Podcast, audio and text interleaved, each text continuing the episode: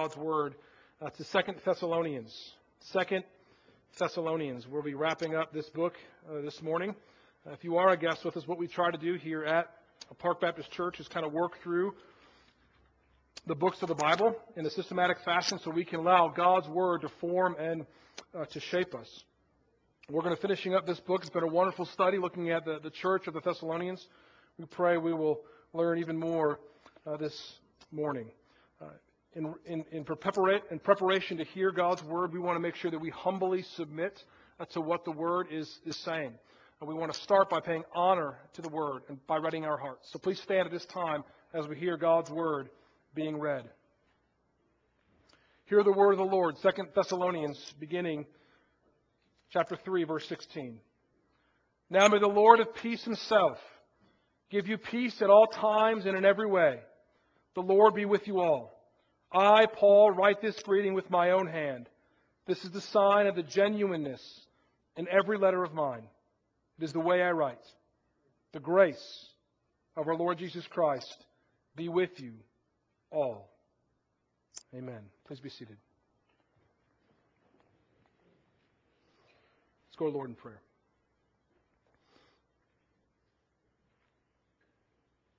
Father, we do thank you for this day.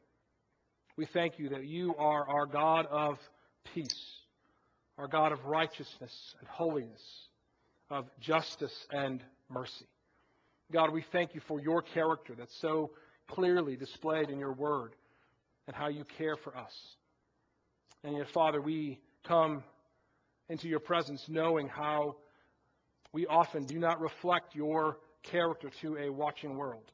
So, Father, we come asking that you would forgive us of our sins. Forgive us for not being peaceful. Forgive, it, forgive us for being people of, uh, too often, of division, allowing petty disagreements to drive our disposition and our emotions rather than your word. Forgive us, Lord, for trying to create dissension among your body. Forgive us, Lord, that, that you would, um, that we would not be people who trust your word. Forgive us, Lord, for not showing grace to those who are hurting. And God, thank you that when we confess our sins, we know that you who are faithful and just will forgive us our sins. God, it says in your word, as we read already, that you should keep us from presumptuous sins, that you would guard the, the thoughts and the intentions of our hearts, that it would be pleasing to you. So, God, we pray that through the, the Lord Jesus Christ, through his shed blood on the cross, that you would forgive your people of their sins. Father, we, we lift up those in our congregation who are hurting. We lift up our brother Jared Tritt as he's still grieving the loss of his father this past week.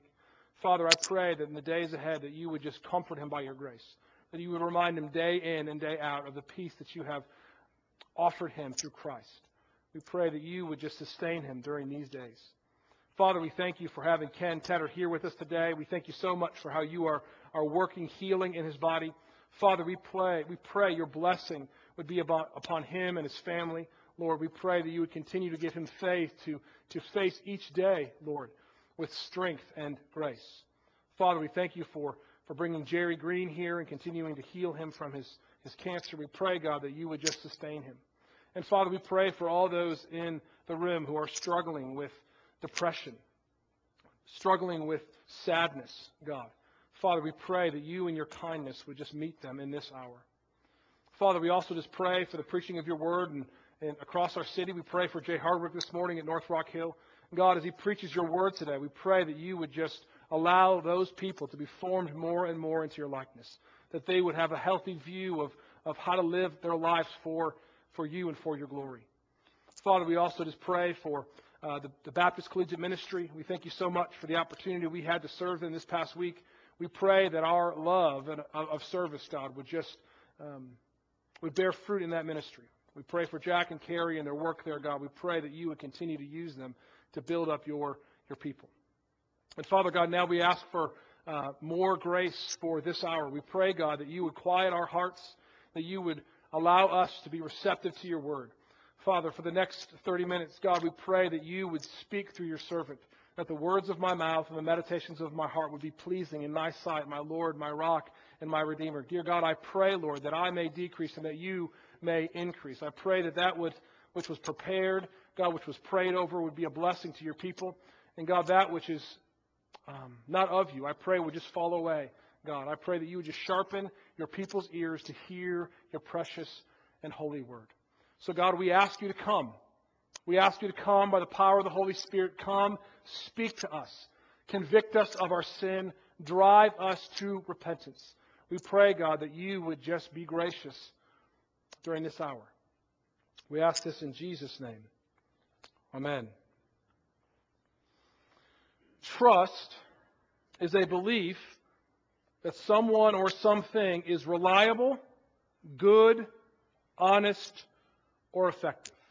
One of the most important questions of our society that people are asking is can I trust God? Is God good? Is he trustworthy? A common question that every non believer has to face in this life is to ask themselves of the goodness of God. If God is good, why is there suffering in our world? If God is good, why would he allow evil? How do we explain that to those seekers who are questioning God's goodness?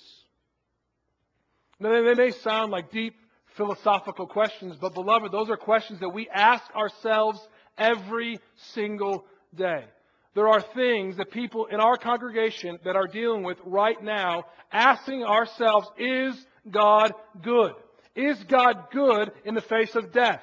Is God good when, when I suddenly lose my job? Is God good when my, when my health changes? Is God good when I barely have enough to eat? Is God good when I am left alone? Is God good because He won't give me victory over my sin? Is God good?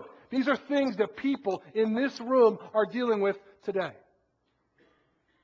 So these are, these may sound like deep philosophical questions, but the reality is we all have to wrestle with the goodness of God. They're not new. They've been asked throughout the, the ages. The Thessalonians had to wrestle with the question of God's goodness. The apostles who are, who are suffering, being, being led like men to the slaughter, had to, to, to wrestle with the goodness of God. All the questions we've already mentioned are things that people here are dealing with. And yet there's going to be other questions that you're going to face in your life that you don't even know how to ask yet. So I pray this morning that you would know that whatever you're dealing with, whatever problems you're facing today, you are not alone. One of the, the, the, tricks of the evil one is to make you think that your problems are only your problems. Listen, your problems are, are shared among others in the room. There is more life experience, there is more pain, and there is more suffering in this room than many others across our world. Do not believe the lies that you are the only one dealing with the goodness of God. Yet I pray this morning that you would grow in your trust, that you would grow in your trust in God's goodness, and that He would be allow you to see in a new way how good He really is. If you want to see follow along in the outline provided for you, you can see the first point is we want to trust God's eternal peace. Trusting God's eternal peace. As you remember, as, we, as we're looking at this letter, we have to first look back at, at what Paul has already addressed in, in this letter. Uh, because as, he, as he's closing, I think the only way we can really understand how he ends this letter is to look back and figure out where, where this letter began. So if you turn back and look at chapter 1, look at verse 4 of chapter 1. It says, Therefore we ourselves boast about you in the churches of God for your steadfastness and faith in all your persecutions and the afflictions that you are enduring.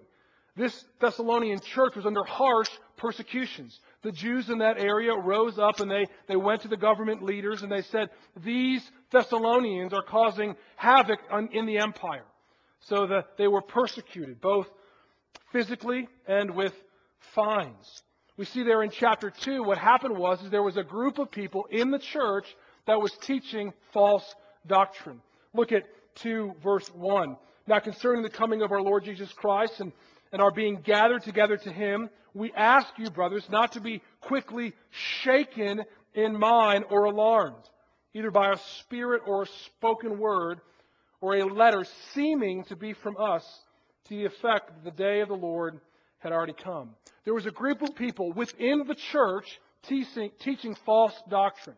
They were saying that the day of the Lord had already come. You may have missed the coming of the Lord Jesus Christ. And that caused people's faith to be shaken, to be greatly uh, alarmed. Then you turn to chapter 3 and you see, as we looked at several weeks ago now, how there were some within the congregation who were lazy. They, they were idle. Instead of giving, working to give to the body, what they were doing is that they were leeching from others. So the money and the resources, rather than being used to, to lift people up, they were being taken for themselves. They were causing division and dissension within God's church.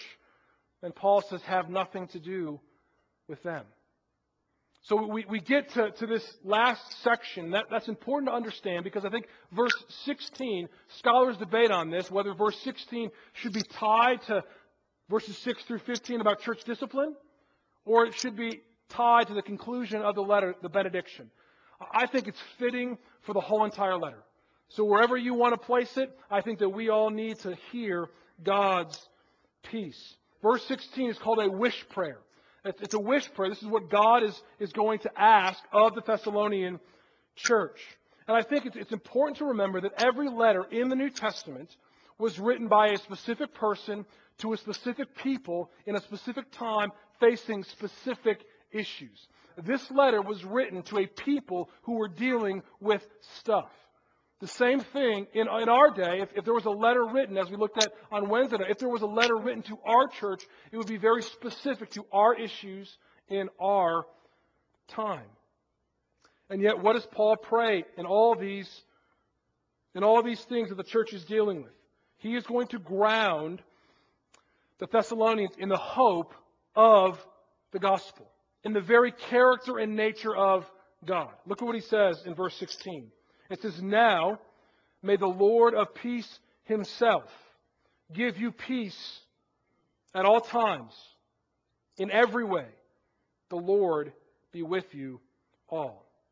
So Paul describes the Lord by a characteristic that defines his character peace.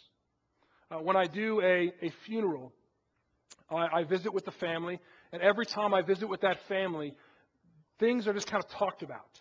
And when you, when you, if you listen well to a family when they're grieving, the same things tend to kind of pop up. So if, if, if a person was very gracious, that the graciousness of that person is just kind of popped up again and again. Well, when you, when you think about the, the character of God, who God is, how God has chosen to reveal himself in his word, the word peace is coming up again and again. He is the God of peace. Romans 15:33. Hebrews 13:20. Philippians 4, 8, and 9. This God, He's the God of peace. So what does this characteristics of God being peaceful, what does that mean? What is Paul trying, trying to, to get at? What does it mean for, for us? Well, I think that primarily God is called a God of peace is because God is the one who brought us peace. He's the one who brought us peace through the shed blood of the Lord Jesus Christ. So, right here at the end of the letter, Paul wants to, to, to, to, to grasp all the problems facing the Thessalonian church in the gospel of the Lord Jesus Christ. So, what I would say to you this morning, whatever you're dealing with today, whatever you're struggling with, God wants you to have all, look at all your problems in light of the gospel of peace.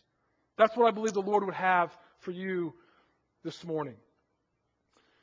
The wrath of God plays a prominent role in the New Testament. So you see that in Jesus' ministry, you see that in Paul's ministry, and you especially see it in 1st and 2nd Thessalonians. The wrath of God is coming. His furious anger directed at sin and sinners is coming. Now, if you are here today and you are not a follower of the Lord Jesus Christ, the Bible says that there's come, going to come a day when we will face the wrath of God. It is coming for everyone who does not know Christ. It'll come like a thief in the night. It'll come suddenly like the labor pains upon a pregnant woman. In Ephesians chapter 2, verses 1 through 3, listen to what the wrath of God says. The word says about the wrath of God. It says that you were dead in the trespasses and sins in which you once walked, following the course of this world, following the prince of the power of the air, the spirit that is now at work in the sons of disobedience, among whom we all once lived in the passions of our flesh, carrying out our out the desires of the body and the mind, and were by nature children of wrath, like the rest of mankind. What Paul's saying here is that every human being, when they are, are born into this world, are by nature object of God's wrath, which means that by our very nature we are sinners. You don't have to teach a child to disobey. It is within a child. They are under God's wrath because of their rebellion and sin. God's wrath is our greatest problem. The greatest problem that we will ever face in this world is the wrath of God against sinners. So, how do we deal with God's wrath? How do you deal with God's wrath? Well, here's the, the key question. The reality is, is that we can't. We can't deal with God's wrath. That's why Christ came. Christ came to take God's wrath for us. It says that he, he drank the cup of God's wrath. He satisfied it in the cross. God sent one to make peace. So we read how God made peace specifically in Colossians 1 19 through 20. It says, For in him all the fullness of God was pleased to dwell, meaning that Jesus Christ was fully God and through him to reconcile to himself all things, whether on earth or in heaven, making peace by the blood of his cross. The Lord himself, the Lord of peace, made peace through the blood of his cross. Now, if you read everywhere else in Paul's letter, you see the God of peace, the God of peace. But here is the only place in the New Testament where Paul says the Lord of peace. And I think what Paul's doing here, he's trying to, to highlight Jesus Christ. He's trying to make you think of what Jesus Christ specifically did for you. And we know that all the way through Thessalonians, this Jesus is the one who is going to deliver us from the wrath to come because he's already taken it upon the cross. You were once an enemy, but now you have been, been brought near to the blood of Christ. He made peace for you. And after Jesus Christ died, taking the cup of God's wrath, God raised him from the dead, giving hope for every believer. Everyone who calls upon the name of the Lord will also experience that resurrection. The resurrection of Jesus Christ is a declaration to the world that if you want to escape God's wrath, you now can through Christ. His peace is upon us.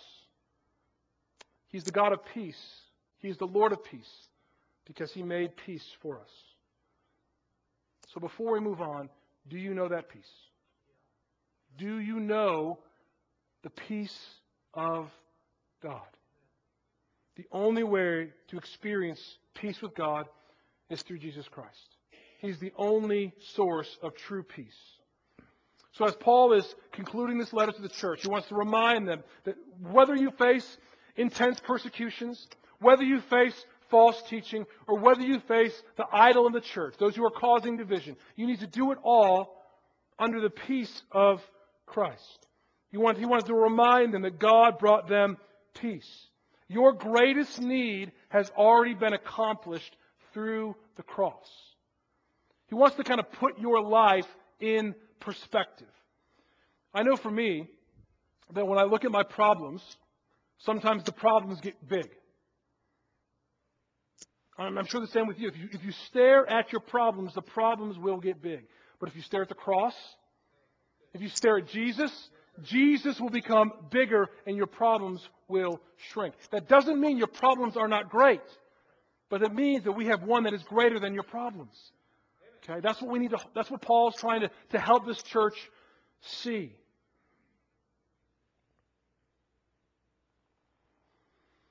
Now the Lord of peace himself give you peace at all times and in every way. The Lord be with you all. See, the, the, the promise of the gospel is not only for them. And the promise of the gospel is for them that one day we're going to be in God's presence. But that's not the only promise of the gospel. The gospel says right here, the word says what? That God's peace will be with you in every way and at all times. Why? Because the Lord is with you. The Lord is with you today, believer. If you are in Christ, the Lord is with you. The Lord will carry you through your problems. Beloved, we are naturally prone to doubt God's goodness. We are nat- in, our, in our natural state, when things go wrong in our life, we are naturally want to turn to the Lord and say, Why? If you are good, if you love me, why are you allowing this to happen? Whatever this is. And beloved, this will change as you as you go through different seasons of your life. It may be someone that you love walked away from you. It may be your health is fading. But trust me, those days are going to come. But in that day, in those moments, what God wants you to remind you of is that your greatest problem has already been solved. And He will carry you through. One of my favorite verses um, is Romans 8 31 and 32. Uh, Miss Mary Sanford is not here today. Uh, Miss Mary has made it a point uh, this, uh, at the end of her life that she is going to read the Bible through, through for every year. She's going to read the entire Bible every year. And she saw me at the end of uh, 2016, and she says, Pastor, I finished my Bible. I'm going to start again, but I just want you to know that I finished my Bible. And you know, Miss Mary, she's so sweet. And then she said, But you know my favorite chapter? Romans 8. My favorite chapter is Romans 8. And this is what Romans 8, 31 and 32 say. What then shall we say to these things? If God is for us, who can be against us? He who did not spare his own son, but gave him up for us all, how will he not also with him graciously give us all things? Did you hear that? He did not spare his own son but he gave him up for us all. How will he not graciously, with him, give us all things? This is our God. He's a God who's made peace. He's a God who's given us hope. And seeing God's goodness towards us, we, I pray you'll have strength to persevere whatever you're dealing with. Whatever that is causing you to doubt the goodness of God. And beloved, we must always remember that we are Christ's ambassadors here on earth. We represent Jesus to a watching world. And if God is a God of peace, then we are to be a people of peace. The Bible says, Blessed are the peacemakers, for they will be called children, sons and daughters of God. So are we a congregation of, of peace? On, on Wednesday, beginning to teach First Timothy, I said, if Paul was going to write a letter to our church, what would he say? So we had, we had a chance after the service to ask that question, have a couple conversations with people. You know, so if Paul was writing Park Baptist Church, what were, what were the issues that he would, he would address? And this, just speaking to a couple members, this is what they told me. Here's what I think that Paul would address to our church. That, that occasionally we value traditions over scriptures. We sometimes struggle with a lack of desire for unity among generations. Sometimes we have a greater love for certain styles, both of dress and worship, than for people. Sometimes there is a great impatience for greater change. And sometimes there is a disrespect or unwillingness submit, to submit to leadership. Now, there could be other things that we would say. There's other things that I would add personally. But these are things that people who are in our congregation, who are watching, who are, who are looking at how things are flowing among our congregation, that's what they, they see. Are we a congregation of peace? We represent Jesus Christ. So the, the question we all need to ask ourselves is how am I contributing to disharmony among our body? Is there anything in my life, is there anything in my demeanor that is contributing to disharmony among the body? And if there is, you need to repent. Turn from that and strive for unity. So not only do we ask it negatively, we also ask it positively. How can I work for peace? What can I do in my life today to work for the peace of our congregation? If Jesus Christ has shown us his peace, willing to lay down his life so that we can have peace with God, what am I willing to lay down to have peace within our congregation? That's a question we all ask. If we all ask and we all do it, what would, what would our congregation be like? The problems we're facing today would not be the problems we face tomorrow, beloved. But rest assured, we will face problems tomorrow. We will face, face things corporally in the life of our body. We will face things individually in the life of our own families that may cause you to doubt God's goodness. There may be things that cause you to feel overwhelmed, to slowly drift from seeing the peace of Christ. Know it's coming. Know that those temptations to doubt God's goodness are coming. So you know what you do?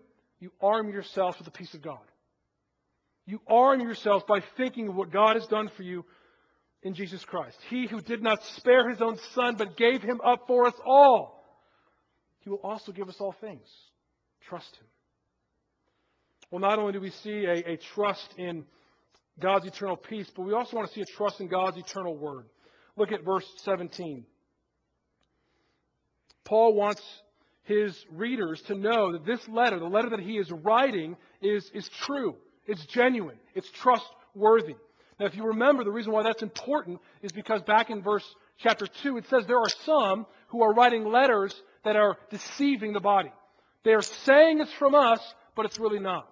And Paul's saying, This letter I am writing with my own hand. Look what verse 17 says. I, Paul, write this greeting with my own hand. This is a sign of genuineness in every letter of mine. It is the way I write. Now, the way letters were written in the Old Testament, a lot of times they had a scribe or, or, or a secretary uh, that, would, that would jot down the, the, the words spoken by, a, by an apostle. Uh, we don't know if who Paul's scribe was, but it would have been clear that here there would probably been a, a change in, in, the, in the signature. It would have been clear that Paul's handwriting, his mark, would be on this, this letter. Everyone would know that this was a genuine letter. Now, I think it's important because when we read the New Testament, the New Testament was the letters to the churches. They based everything upon these letters. They lived by them, right? They, they were fresh, they were new, but they were the very word of, of God. Uh, the Apostle Peter says uh, in his second epistle, chapter 3, verses 14 through 17, let me read. It says, Therefore, beloved, since you are waiting for these, be diligent to be found by him without spot or blemish and at peace. And count patience of our Lord as salvation, just as our beloved brother Paul, who also wrote to you according to the wisdom given him. So he says, according to what Paul has written, listen to Paul. And then listen to what Peter says. As he does in all his letters when he speaks in them of these matters there are some things in them that are hard to understand. The Bible sometimes is hard to understand, according to the Bible. He says some things are hard to understand, which the ignorant and unstable twist to their own destruction, as they do the other scriptures. The way the early church views these, viewed these letters were the very Word of God. Now, if you understand how important the Word of God was to a Jew, these Jewish believers who came to Christ, calling these letters the very Word of God would have been monumental. I don't have time to unpack it now, but the New Testament is so reliable. The, the New Testament has faced more challenges by scholars in our day than any other book ever written, and it has stood the test of time. any other book written um, by Homer, Iliad, and Odyssey, there is no question that, of its veracity, no question that it is true. And the Bible has so much more, so much more uh, manuscripts, so much more details that, that prove its truth. All I'm trying to get at is do not let anyone let you believe that this is not a true representation of God's word to his people. It is true. Hold fast to it. These letters were not mere suggestions, they were commands handed down by the apostles, along, carried along by the Holy Spirit. And beloved, we want to trust God's Word. Now, we, when we look at the Scriptures, we're not going to see details on everything that we face in this world. We're not going to see details on, on how, how do we deal with embryonic stem cell research. How do we deal with, with the, the growth in social media or the movement of tectonic plates in our, in our day? We, we, we're not going to get all the details here.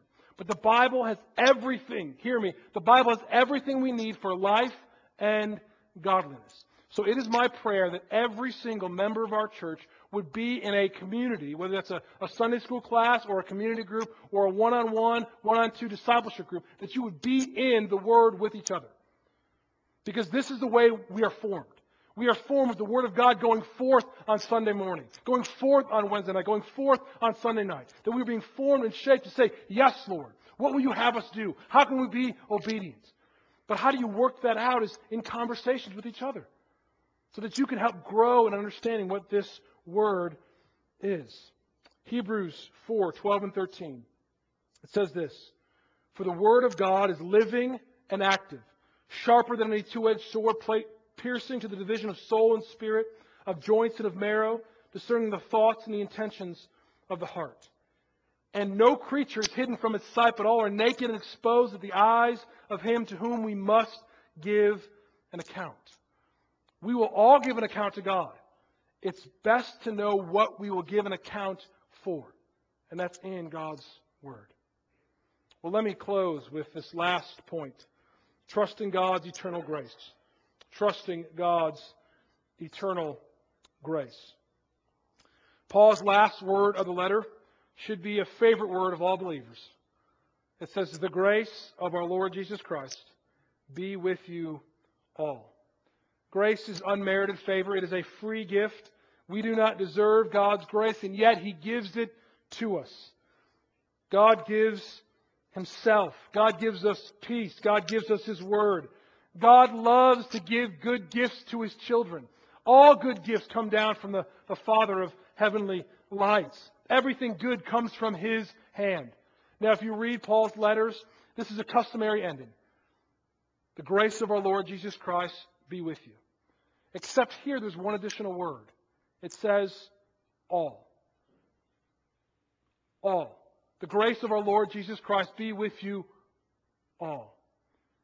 I'm reminded that even those who were walking in a way that was contrary to the gospel, God wanted them to experience grace. These people who were walking in, in idleness and were, were taking from the church rather than giving to it, God says, I, I want them to experience grace. Beloved, if we live righteous lives, it is because of, our, because of grace. If people turn from sin, it's because of grace. If, if God allows unity to be in our church, it's because of grace. If God allows growth in our church, it's because of grace. All that we have is because of grace. And if you are able to see the goodness of God, if you are able to see the peace that God offers through Jesus Christ, it is of grace. That's why I love that last song that we sang tonight, right? I will not boast in anything. No wisdom, no power. Why should I gain from Christ's reward? Why should I gain? The simple matter is we shouldn't. We shouldn't grade. And yet, Christ has given himself for us. Let me read with close with a, with a quote from Charles Spurgeon. During his ministry, he said, Sometimes I wonder that you do not get tired of my preaching, because I do nothing but hammer away at this one nail. With me, it is year after year, none but Jesus.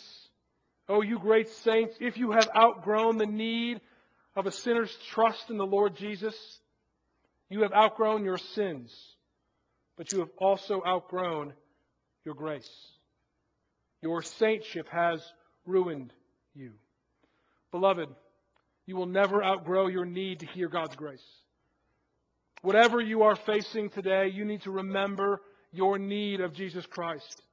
Jesus is standing ready to save you. Come to Jesus and doubt no more. Let us be the kind of people who hammer away at that one nail. None but Jesus. None but Jesus. Let us trust the eternal peace of Jesus, the eternal word of Jesus.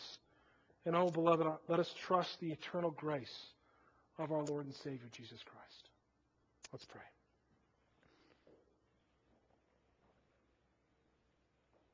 Father, let the heartbeat of our congregation be nothing but Jesus. Let us look to his peace. Let us look to his word. Let us look to his grace. Father, I pray that we would reflect your character, that we would be a congregation full of peace, knowing that you have brought us peace. Lord, I pray for my brothers and sisters in this room who are struggling today, struggling with doubt of your goodness, God. I pray that by your grace you will allow them to see that you have already solved their greatest problem by making peace through the blood of your cross. Help them see their problems in light of the gospel. Magnify their minds of your goodness. You who did not spare your own son, but gave him up for us all. You will also graciously, through Jesus, give us all things. Let that thought marinate in our minds and hearts today, tomorrow, and for the rest of our lives. We ask this in Jesus' name. Amen. Uh, beloved, every time the Word of God is spoken, uh, it demands a response. Today it's a simple one. Do you trust God? Do you trust God? Do you trust that God would have His way with you? I pray wherever the Lord is leading by the power of His Holy Spirit that you would respond to Him. If you want to respond up here by coming and, and bowing on your knees, asking God to forgive you, asking God to help you have peace, then do so. During this last song, if you want to stay seated and, and call out to God, do so. If you, during this last song, you want to stand and you want to belt out in song to have thine own way, Lord, in my life, do so. But whatever you do, respond to God for His glory and for our good.